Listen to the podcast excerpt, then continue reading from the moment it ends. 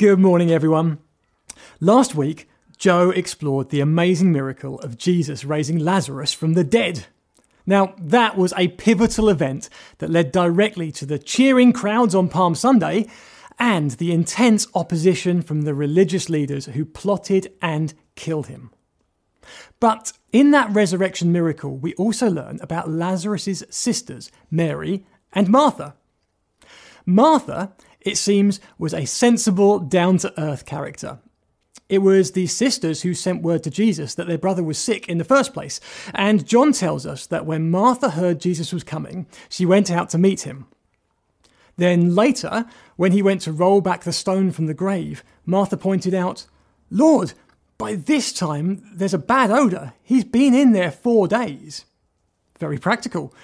In the next chapter, John 12, we find Jesus and friends relaxing at Martha's home while she served them.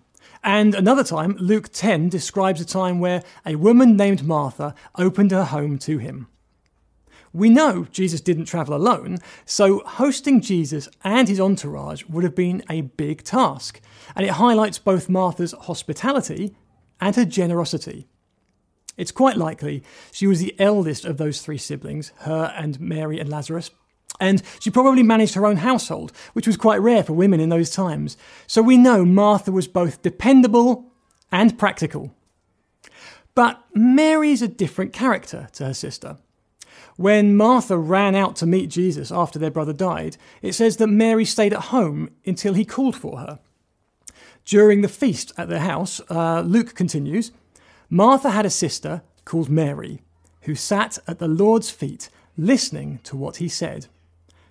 But Martha was distracted by all the preparations that had to be made. She came to him and said, Lord, don't you care that my sister has left me to do all the work by myself? Tell her to help me. Now, I've got to confess, I'm with Martha on this. Uh, whilst we've not been hosting people at home for this past year, it is a particular familiar family dynamic.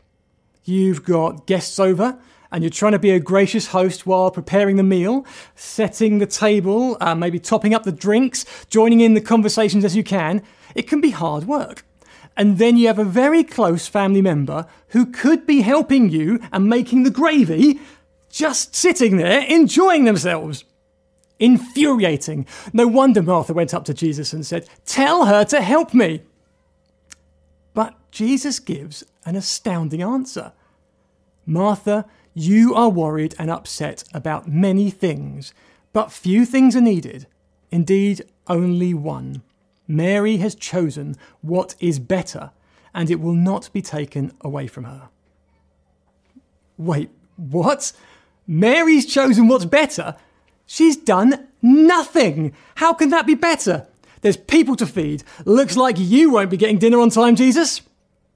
But Jesus isn't telling Martha off. He's not dismissing her service or scoffing at what she's doing.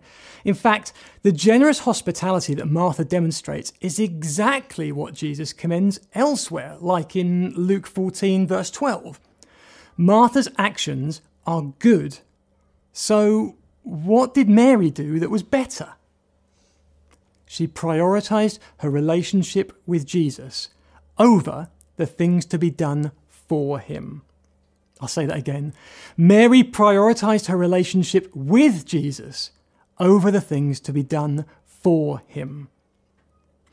As someone who loves to get things done, this is a little bit close to home.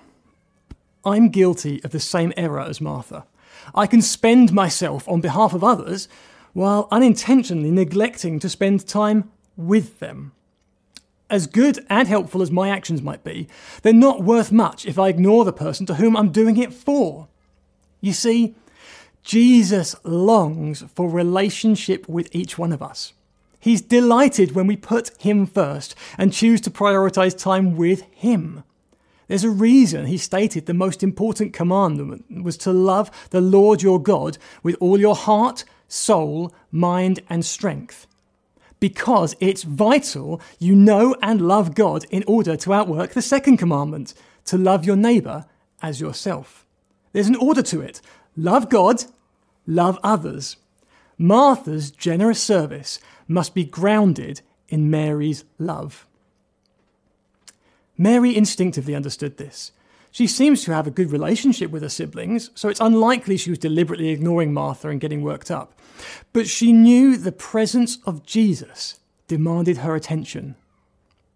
We see this at the other feast described in John 12. Mary took a pint of pure nard and poured it on Jesus' feet and wiped his feet with her hair. And the house was filled with the fragrance of the perfume. We're told that this jar was worth a year's wages, and using so much of it to celebrate Jesus was a scandalous breach of the various laws of wastefulness. But the presence of Jesus demanded her attention. This is a challenging lesson for us to learn. We don't have Jesus physically with us to have a meal with, but we do have the gift of His Holy Spirit working in and through us. God is with us, and the presence of Jesus still demands our attention. So today, may you become aware of the presence of Jesus in your life. May you recognize his voice and give him your attention. And may your acts of generous service become grounded in love for him. Amen.